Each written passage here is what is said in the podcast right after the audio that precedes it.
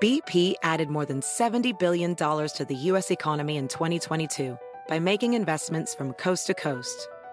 Investments like building charging hubs for fleets of electric buses in California and starting up new infrastructure in the Gulf of Mexico. It's and, not or. See what doing both means for energy nationwide at bp.com slash investing in America. You might be right. It's simple, but something you almost never hear in politics today, with each side more concerned about scoring political points than solving problems. I'm Bill Haslam, a Republican. And I'm Phil Bredesen, a Democrat. We're former Tennessee governors, and we invite you to listen to our podcast, You Might Be Right. Join us and guests like Al Gore, Paul Ryan, Judy Woodruff, as we take on important issues facing our country. Listen and subscribe to You Might Be Right, a new podcast from the Baker School at the University of Tennessee. Con nosotros el show de Fernando Espuelas, conducido por nuestro experto en política, Fernando Espuelas, aquí en KTNQ 1020 AM.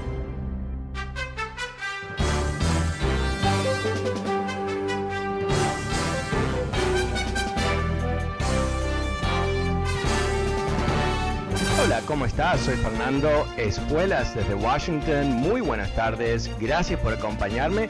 Es un día electoral, un día de elecciones. Ah, en diferentes partes del país ah, se están eligiendo alcaldes, se están eligiendo en algunos casos congresistas, en otros casos gobernadores. Y es, la, por supuesto, la primera ah, elección o serie de elecciones después de la gran elección presidencial del año pasado. Y es una elección que siempre es considerada como una especie de indicación de cómo se siente el país, a dónde vamos, y en algunos casos, algunos ah, expertos piensan que en realidad estas elecciones tienden a reflejar lo que es el primer ah, olfato ah, que podemos tener sobre los resultados de las increíblemente importantes elecciones del año que viene. Y acá mismo, en la área de Washington, en el estado de Virginia, se está luchando una batalla realmente feroz, uh, una batalla en donde, aunque no es una elección presidencial, sin duda el presidente Biden y el expresidente anaranjado están ambos presentes en esta elección. Ah, por diversas razones, porque obviamente los republicanos están ah, básicamente diciendo si estás ah, enojado con Biden, vota por mí. Y el demócrata está diciendo si todavía odias a Trump, vota por mí.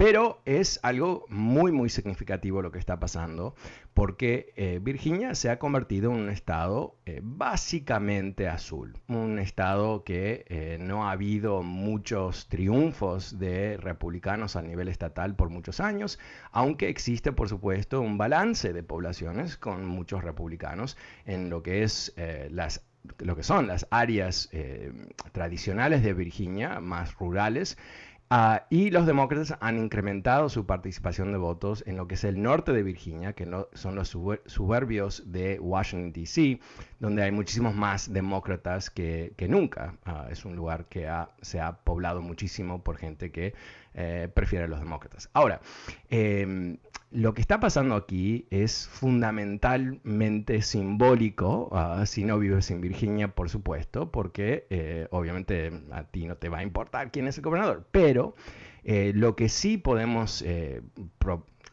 proyectar para mañana por la mañana es que ah, no solamente quién gana esta elección para gobernador, sino eh, por qué distancia, cuántos votos, los detalles van a ser importantes. Porque eh, Biden ganó eh, olímpicamente en Virginia y teóricamente los demócratas deberían ganar olímpicamente. Pero este viernes, en una de las últimas encuestas que se publican sobre esta elección de la gobernación de Virginia, ah, el Washington Post muestra que básicamente están los dos parejos. Eh, hay una, distancia no, no real, en, 49% eh, para el demócrata y 48% para el republicano, que en términos de estadísticas quiere decir que es 50%, 50%, ¿no? Ah, perdón, no es 50%, es la mitad y la mitad. Eh, los cuatro, tres puntitos que faltan es la, los, los tres puntos de porcentaje que van a ser el gobernador. Así que cualquiera de los dos pueden ganar. Ah, no sabemos quién va a ganar, obviamente. Eh, lo que sí sabemos es que ha habido una, explosión de votos por anticipo en Virginia este año.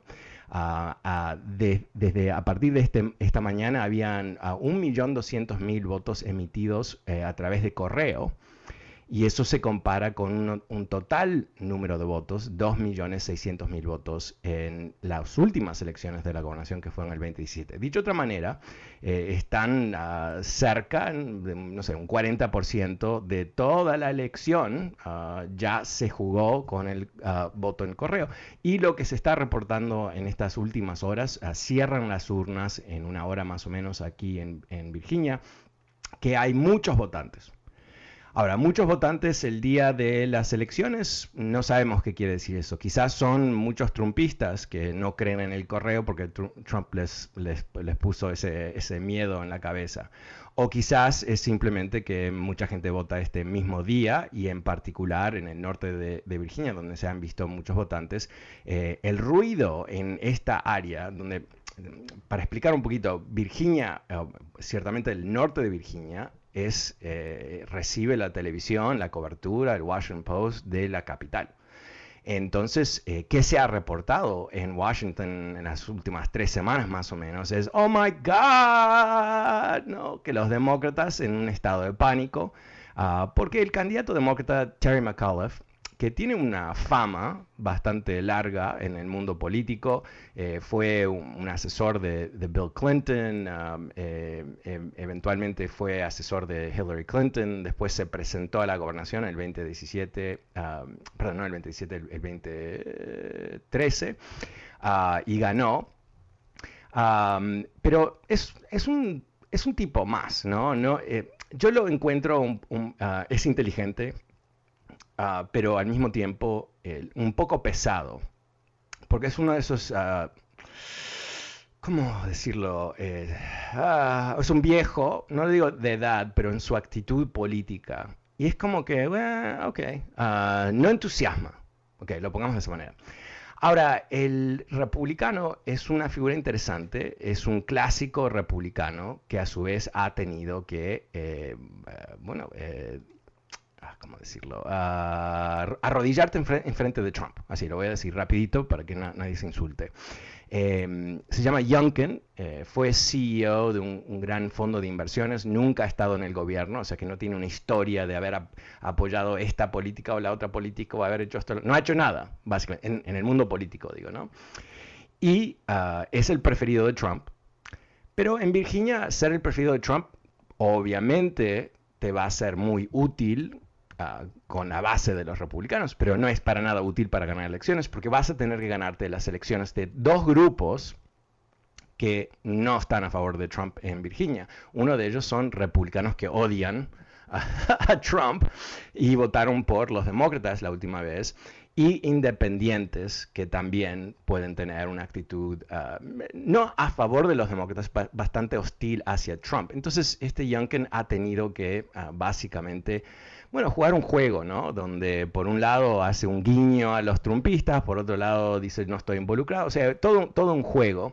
Y el gran miedo que había por parte de eh, eh, los republicanos en Virginia es que Trump hubiese venido a Virginia a hacer campaña. En ese caso, eso hubiera motivado una avalancha en contra de este republicano porque hubiera reactivado la coalición de, uh, de Biden. Ahora, ¿Por qué es que hay esta gran incertidumbre? ¿Qué es lo que está pasando? ¿No? Y una vez más, este, no, podemos sobredimensionar Virginia, ah, pero sí tenemos que entenderlo en cómo se va a ver mañana. Porque Virginia es poderoso como símbolo que va a yo creo que va a determinar muchas cosas en la política en los próximos seis meses. Si los demócratas ganan, eso va a ser una señal clarísima que Trump no puede ser utilizado como elemento de campaña en un sinfín de estados donde los republicanos tienen posibilidad de ganar, pero no es nada seguro. Y si el republicano gana, o sea, el, el trumpista light, ese va a ser el modelo de otros republicanos a través de este país. Va a ser salvado Trump políticamente. Porque va a decir que sí hay gente que lo odia, pero no es tanto como para manchar al resto de los republicanos. Eso es lo peor que puede ocurrir. No, digo para Virginia necesariamente, no sé, Youngkin eh, es un republicano, o sea, si quieres eso, ahí, está, ¿no? Pero, pero para el país sería terrible. Caso contrario, si, si um, el demócrata gana, eso sería, no sé si aplastante para Trump, no exacto, ¿no? Pero definitivamente crearía un espacio nuevo para ciertos republicanos. No digo los fanáticos, no digo los estos que, por favor, ¿no? Que salieron de un manicomio, ¿no? Como Marjorie Taylor Greene hablando de los nazis cada cinco minutos, no, no, sabe decir tres palabras sin decir nazi, ¿no? Hay algo ahí que le fascina a los nazis. no, no esos, ¿no? Esos van a, son los cultistas de, de primera línea, se van a quedar siempre. Pero pero hay, algo real que va a ocurrir en las elecciones de, todo es real a, cierto nivel me imagino, pero no, el año que vienen las elecciones, es que los republicanos tienen una posibilidad de ganar una mayoría en el Senado. Tienen esa posibilidad. Ahora, ¿cómo es que eh, realmente terminan explotando sus posibilidades? Ah, bueno, eh, a través de ah, la nominación de políticos trumpistas después de que se ha ha determinado que Trump es una especie de fuerza repulsiva para votantes demócratas, por supuesto, pero independientes, clarísimo, y eh, ex republicanos o republicanos lights que odian a Trump. Entonces, eh, te doy un ejemplo de lo, qué es lo que puede pasar y qué es lo que temen los republicanos.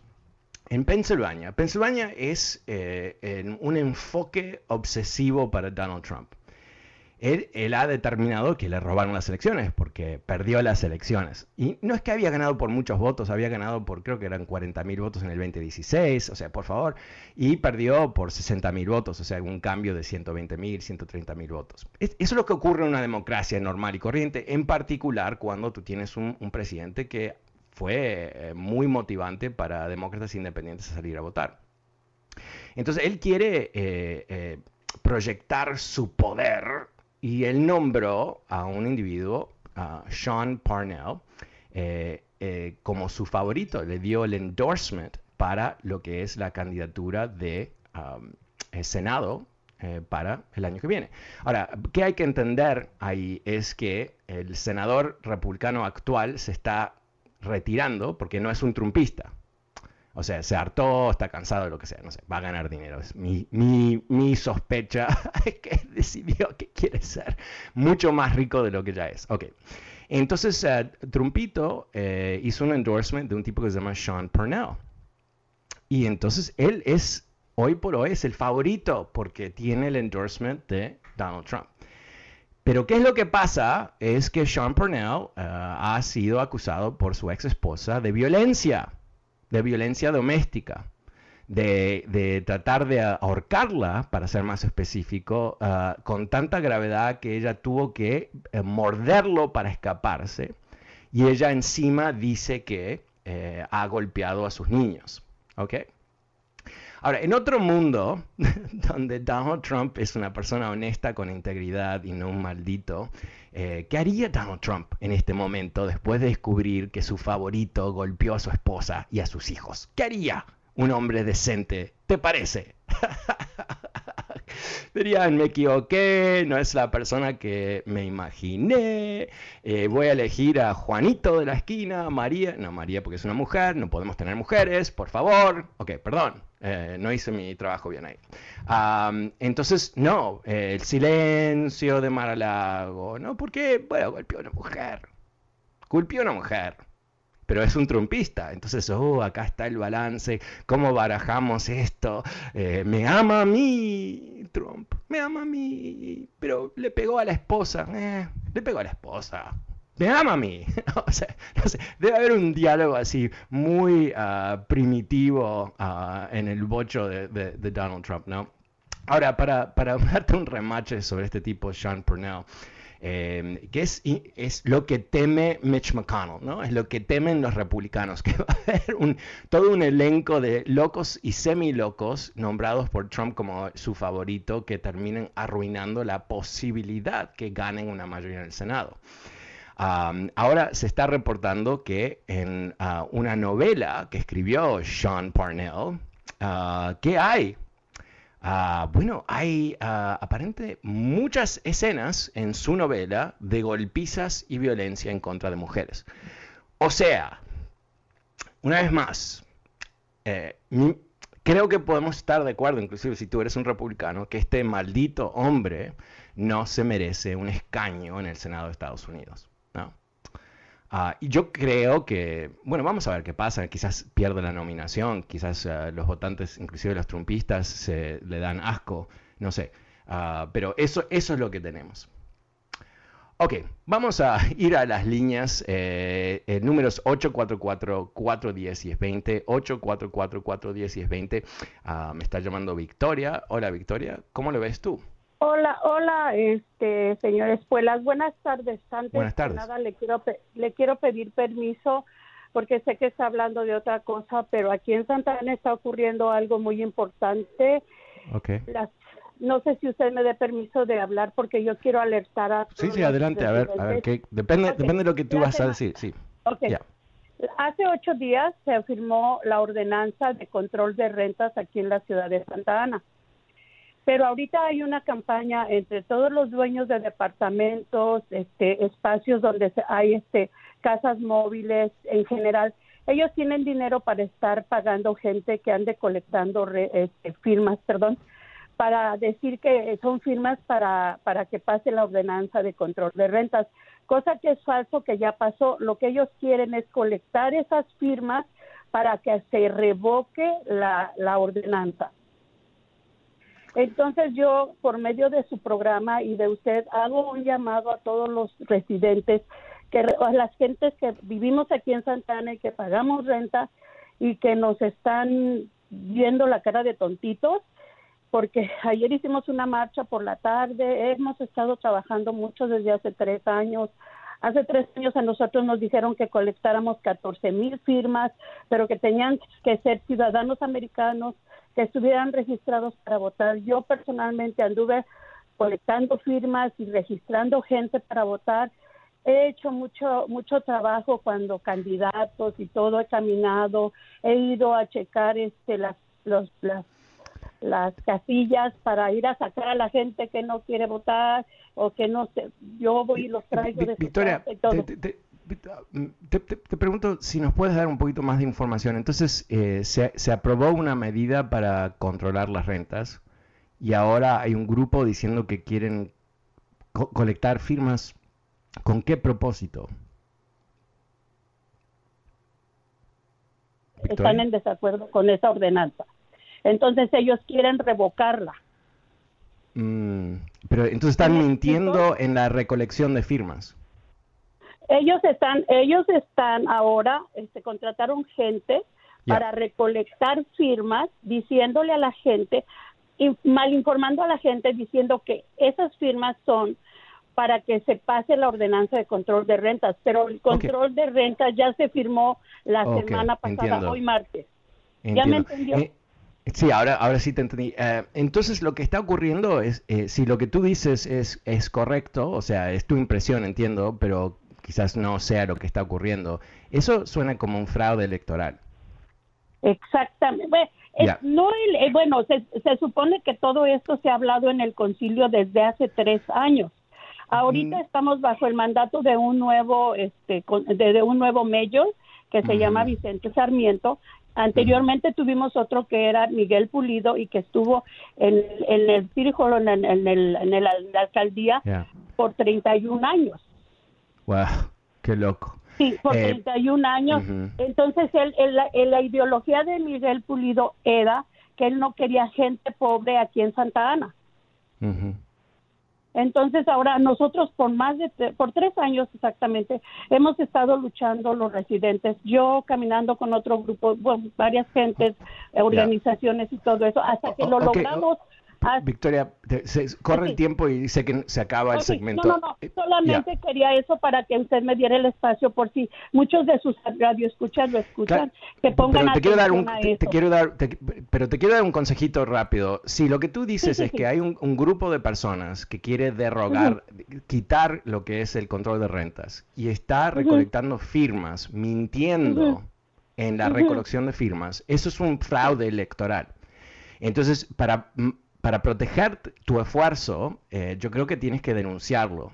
Creo que tienes que llamar al, Departamento de Estado de, California, the State Department, the Secretary of State, la Secretaría de Estado, perdón, uh, que son los que manejan elecciones, que te asesoren sobre lo, qué es lo que está pasando, con quién puedes hablar y que te ayuden. Porque si realmente tú lograste este gran hito a través de tu esfuerzo y ahora hay un grupo que está mintiendo, uh, diciendo que firmen para, para mantenerlo, expandirlo, lo que sea, pero en realidad es para derrogarlo, bueno, e, eso no, puede ser, no pueden presentar esas peticiones basado en una mentira. Y si hubo una mentira, se tiene que investigar.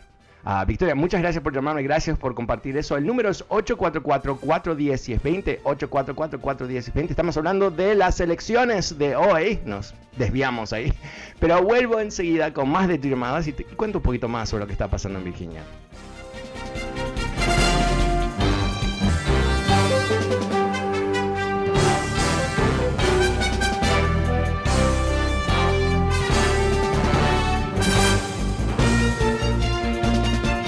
¿Cómo estás? Soy Fernando Espuelas desde Washington. Muy buenas tardes. Gracias por acompañarme. El número es 844-410-1020. 844-410-1020. También recordándote que este programa está disponible a través de podcast. Puedes suscribirte gratuitamente en fernandoespuelas.com, Spotify y Apple Podcast. Ah, pero te estoy contando hoy que es el día electoral, aunque no parece. Eh, quizás si tú vives en California, no tanto. Si vives en Illinois, no tanto. Pero en lugares como Nueva York, donde se está eligiendo el alcalde de Nueva York, y en lugares como Virginia, aquí en, ah, cerca de Washington, ah, donde se elige el gobernador, lo que se ha convertido en una elección que se dice un proxy election, ¿no? Es representativa de lo que pueden ser las corrientes nacionales, ah, una pugna entre un demócrata bastante bien conocido y un republicano que se destaca por tener el apoyo de Donald Trump en un estado que ha sido en los últimos años eh, un feudo demócrata, bueno, ahora no tanto. Ah, hay ah, muchas encuestas en las últimas semanas que han mostrado Una, bueno, una, ventaja que desapareció para los demócratas y se piensa que parte de lo que está ocurriendo es que el nivel de aprobación de, Biden ha bajado. Ah, eso siempre impacta, impacta para dos lados, impacta a los republicanos porque quieren salir a votar en contra y impacta a los demócratas porque eh, le da, eh, ¿para qué? No, estoy desconforme, etcétera. Bueno, ¿cómo lo ves tú? ¿Qué es lo que te gustaría ver ah, de estas elecciones? Eh, estoy hablando en forma simbólica. ¿Qué, ¿Te parece que aquí hay la posibilidad de darle un mensaje a Biden que, para cambiar su rumbo? ¿O te parece que esto es más que nada ruido de Donald Trump? Uh, ¿Qué es ruido de Donald Trump? Pero también puede haber la posibilidad de mandar un mensaje. El número es 844-410-1020. Eh, volvemos a las líneas con Luis. Hola Luis, ¿cómo te va? Buenas tardes. Ah, buenas tardes, ¿cómo estás? Bien, gracias. ¿Y tú? Bien, bien, gracias. Uh, estaba escuchando tu, your, uh, estoy un poco mucho en español, ¿entiendes? Oh, you can. It's a bilingual show. You can uh, switch to English. That's fine. Bilingual. Yeah, that's I was, fine. Uh, I was uh, hearing uh, you talking on Mitch McConnell, and I understand that you know he's uh, one of the biggest supporters of him is Trump, you know, but uh, you know, hopefully, I hope I hope he gets elected, you know the way that the Democrats have been going about this um, lately, well, you know, ever since they took power, it's just been upsetting. You know, for whatever What's reason, up? it seems like. Yeah. Yeah. For tell me, reason, tell me why it's upsetting. Like, what what what have they done that is upsetting to you?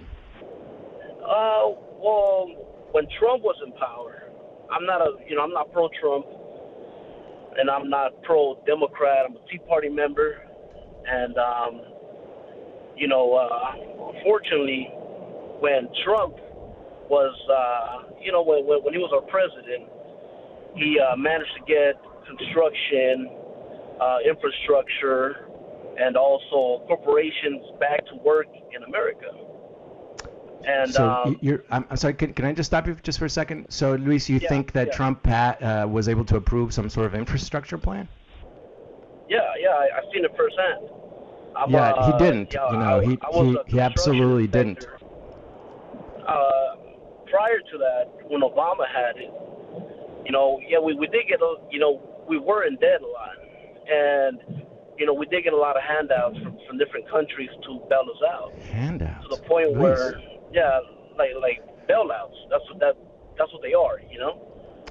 Okay, You know? Luis, I think I think we have a, a bit of a problem because you're saying certain things that are not real, and so I, I'm I'm thinking that maybe you haven't gotten good quality information. So just on infrastructure, well, let me just tell you. I mean, uh, this is uh, I follow this very closely. Uh, it's a it's basically a joke uh, in Washington, Infrastructure Week. Trump would announce Infrastructure Week. Uh, the reality is he never presented a single bill on infrastructure. I mean, he didn't do it once. And uh, and just so you also should know that uh, under Obama, uh, the deficit went down. Under Trump, it went up. Uh, the national debt was doubled under George W. Bush, and then it wasn't doubled by by Obama. So I think that there's certain things that you might have a perception of because perhaps your media diet, right, where you get your, your information, and if you get your information from places like Fox News and so forth, um, they're not going to tell you the truth because they're that's not their business model. Their business model is to get you angry and to make you think, you know, that um, things that are not true. So so, so Luis, um, you know, and, and lastly, I just want to say the idea of handouts from other countries. That's a really interesting point of view. What actually happens is that the United States is the most powerful economy in the world. And so uh, when there's any problem anywhere in the world, what do investors do? They buy the debt of the U.S. government because this is the safest debt in the world. It's the safest financial instrument. So when you say countries give us hang- handouts, no, what, what's actually happening is they're giving us their money, and we get to spend it. Um, so that's really what's happening. Um, you know, the, the the whole story about you know we owe so much money to China. No, that's not actually accurate. They own debt, American debt, and they get to hold it or sell it but we don't have to actually pay them that debt. We pay the interest on that debt over time, et cetera. And anyway, Lisa, I just wanted to clarify that. But but let, us go back to the other part of what you were saying. So so what's you, you feel uncomfortable with the Democrats? Can you uh, kind of tell me like something specific that that you think that they've done that's wrong? Well, you know, for uh, you know, whenever Democrats are are in uh, are in the White House, the the view is not on the country. You know, it's not like let's focus and see how we could strengthen ourselves as a as a nation. You know, and um, the, the Democratic Party has always been one to be more concerned about what's going on overseas during their reign. You know, so you know, we, we, we've seen it with Obama. When Obama So, was so could I ask you a question? Can I ask you a question? Sorry to Yeah. interrupt. That, that's actually directly the opposite. It's the opposite, right? Because uh, it's the Democrats that have created the social infrastructure in this country. Um, if, if you're uh, if you're a member of a union, you know the Democrats made that possible. If you have uh, you know in, in uh, you know children's Uh, insurance and a whole bunch, yeah, I mean that's just true. That's that's who approved who, who made those. The, yeah. I don't think the union was started by Democrats. The the union movement was enabled by the Democratic Party, um, and it has been the Republican Party for uh, 80 years or so, or 100 years really, that blocked the uh, union movement. I think that's incorrect because the union was started back back by the Italians during the mobster days, like the whole team. Okay, okay, uh, Luis, I, you know, I- let, us not let's not fixate on this point. Uh, if you if you Google history of of, uh, of American labor unions, you will see that it has been the Democrats uh, uh, since at least since FDR, so in the 1930s, that has been uh, providing uh, unions with the ability to to operate and so forth. But, but anyway, let's not get distracted there. So so you, you think that the Democrats are focused on on other countries and the Republicans are just focused on the U.S. Okay, so so what is it? What what was one thing that Trump did? Um, a real thing, infrastructure he never did. So don't don't say that anymore because it's not true. But one thing that he did that you think was wow, that was so smart, so good for the country. Uh, let's see. Well, he helped out the, the, the oil, you, you know, our oil. That that's which is uh, we're big consumers of oil in the United States. Yeah. You know? And what and what did he do for oil? What do you mean? What, what did he do? Did we not What, what, no, what, what did over, what uh, did Trump do? When you say uh, oil, he's good for oil. What what did what do you think he did for oil? Well, he he lower uh, tariffs. You know. He lowered so the tariffs. trade. So so no. so. Okay, Luis, Luis. Okay, I'm, I'm gonna I'm gonna stop you. I'm gonna stop you because I I, I think you you're you have a, a, a deficit of information. Donald Trump increased tariffs. Uh, no, there are no tariffs on oil because oil. Uh, th- there's a whole economic system around oil in which prices are set by the market. There's no tariffs on, on oil by the American government, at least. There are no tariffs. Anyway, um, you, you know what, Luis? Let me let me say this. It, it seems like you have certain uh, beliefs that are not connected to reality. Uh, and by reality, I mean not my perception of reality, but the history of this country. Like your whole concept of, of unions is just not how actually it happened in this country, and it's certainly not true now. Um, um, and the idea that Democrats are focused on international but not the U.S. I mean, you know, it, it was George W. Bush, a Republican, that started two wars in two countries. You know, I mean, uh, so I, I don't know, Luis. I, I hope you, you can read some of the stuff up and call me again. I really enjoyed talking to you.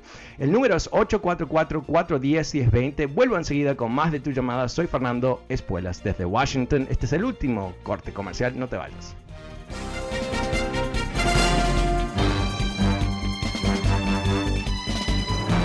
Ahora que estás... Hola, ¿cómo estás? Soy Fernando Espuelas desde Washington. Muy buenas tardes. Gracias por estar conmigo. El número es 844-410-1020. 844-410-1020. Antes de volver a las líneas, quiero comentar sobre la última llamada de, Luis que, mm, tuvo la amabilidad de, de llamarme. Am, y realmente es, es, ah, es impresionante, ¿no? Es impactante escuchar a una persona eh, que tiene realmente muy poca información real ¿no? sobre lo que está pasando en este país. La impresión que él tiene que los demócratas gastan mucho dinero y que los republicanos no, cuando en realidad es literalmente lo opuesto.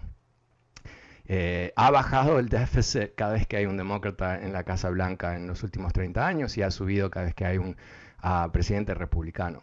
Ah, la idea que los demócratas solamente les interesa el mundo internacional y no Estados Unidos. Mientras tanto, han estado luchando los demócratas por los últimos seis semanas sobre lo que es un paquete de medidas para el gobierno nacional, ah, para el, país, ah, cosas que ver con infraestructura, con todo tipo de inversiones en el país, mientras que los republicanos están bloqueando todo.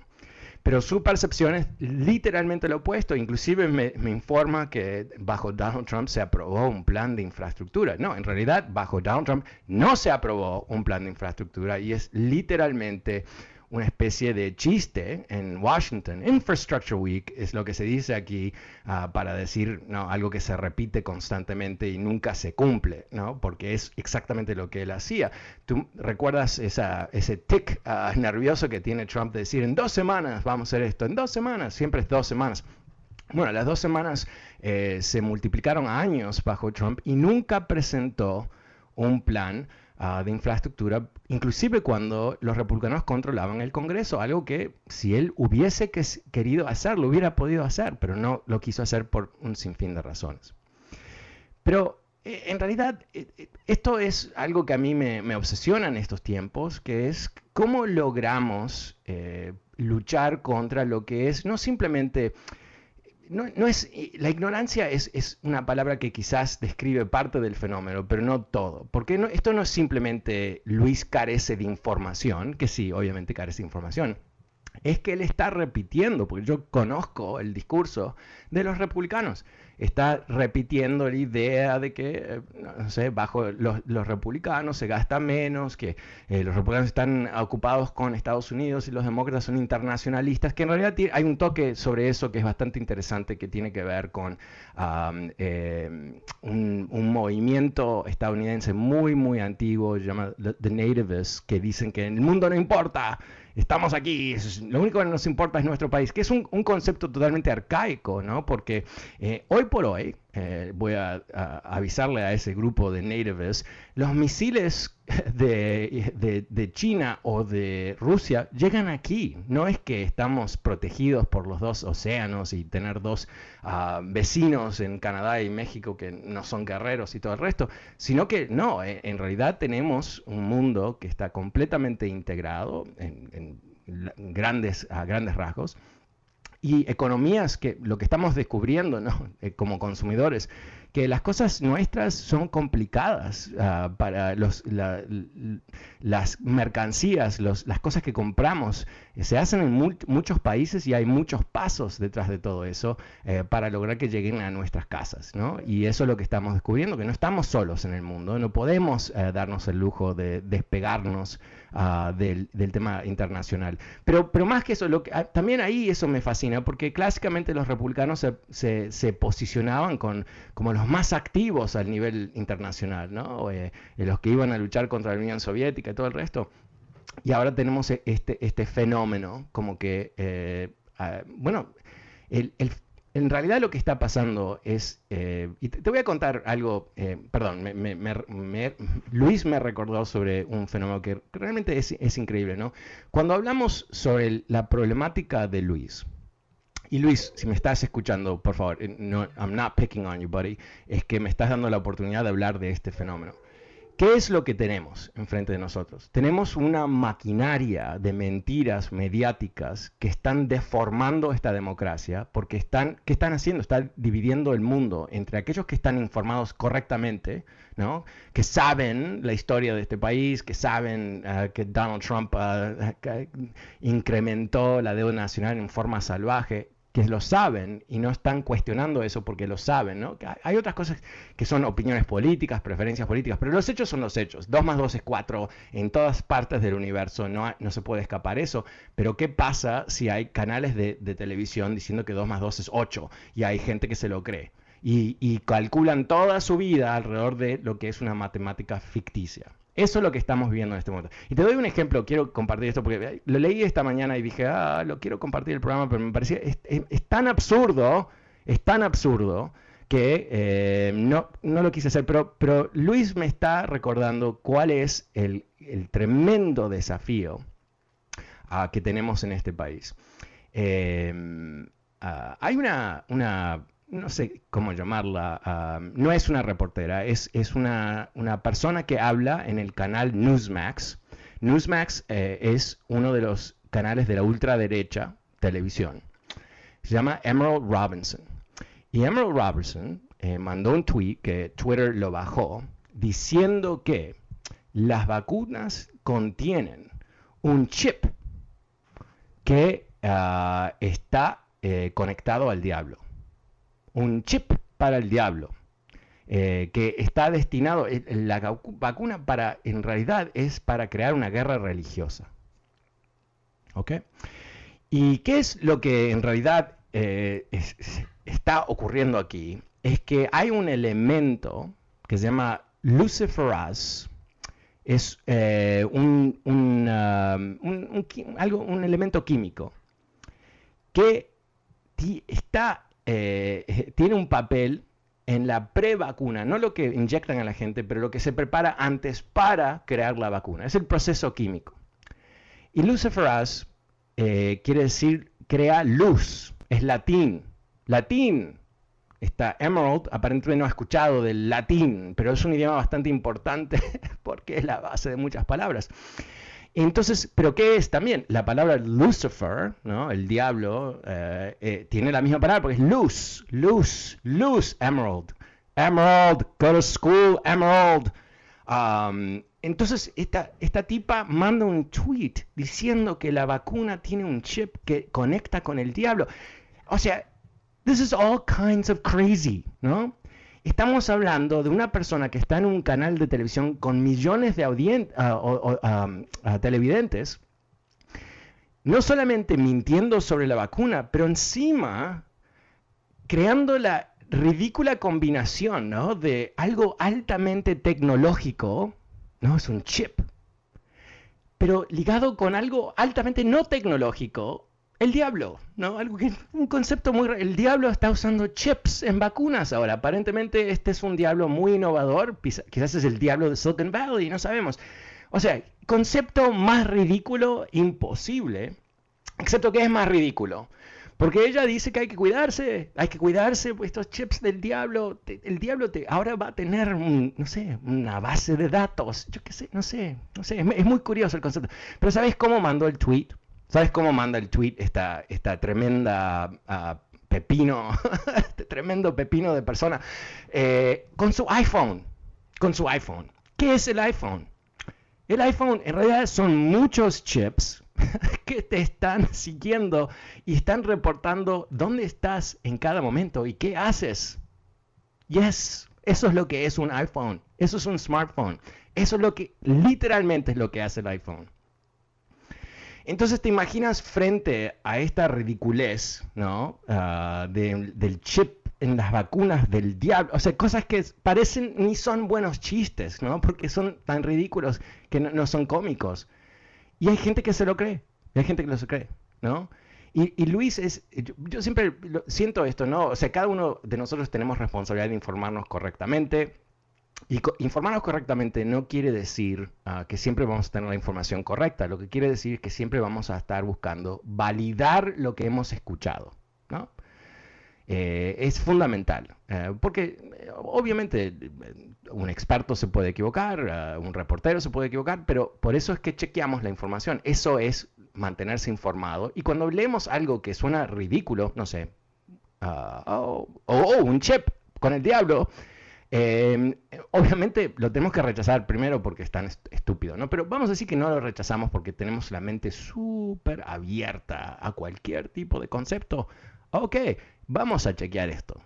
Ah, y después podemos, ah, una vez que lo hemos chequeado, lo hemos validado, lo hemos visto, entendemos, sabemos que la fuente no es eh, una fuente podrida, no una fuente que tiene un objetivo político ah, de mentir o de, o sea, cualquier cosa que, diga Trump, ¿no? Básicamente.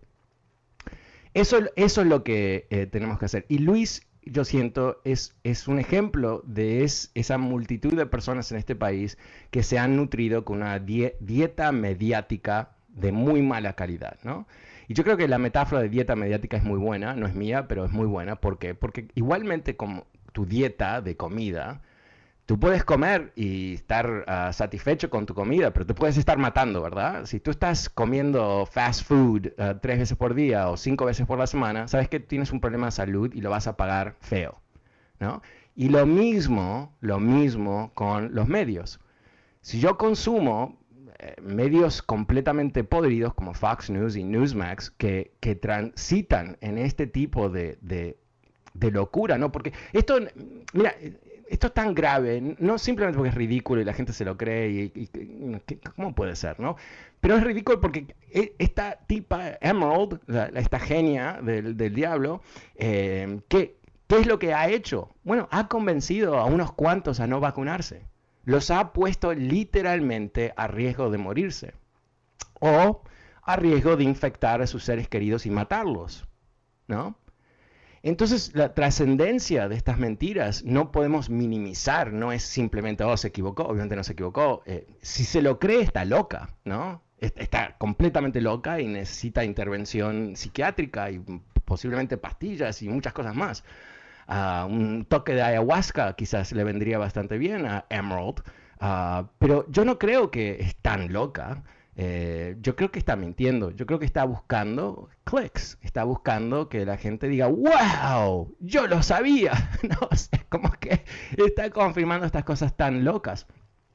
Y si, piensas que, lo que yo digo es, es ridículo, llevémoslo a lo más ah, loco, en Dallas hoy hubo una manifestación de gente de QAnon. Estos son los genios ¿no? que están convencidos que hay una gran conspiración y que los, los demócratas tienen ah, niños atrapados en sótanos para violarlos. O sea, cosas, wow, ok.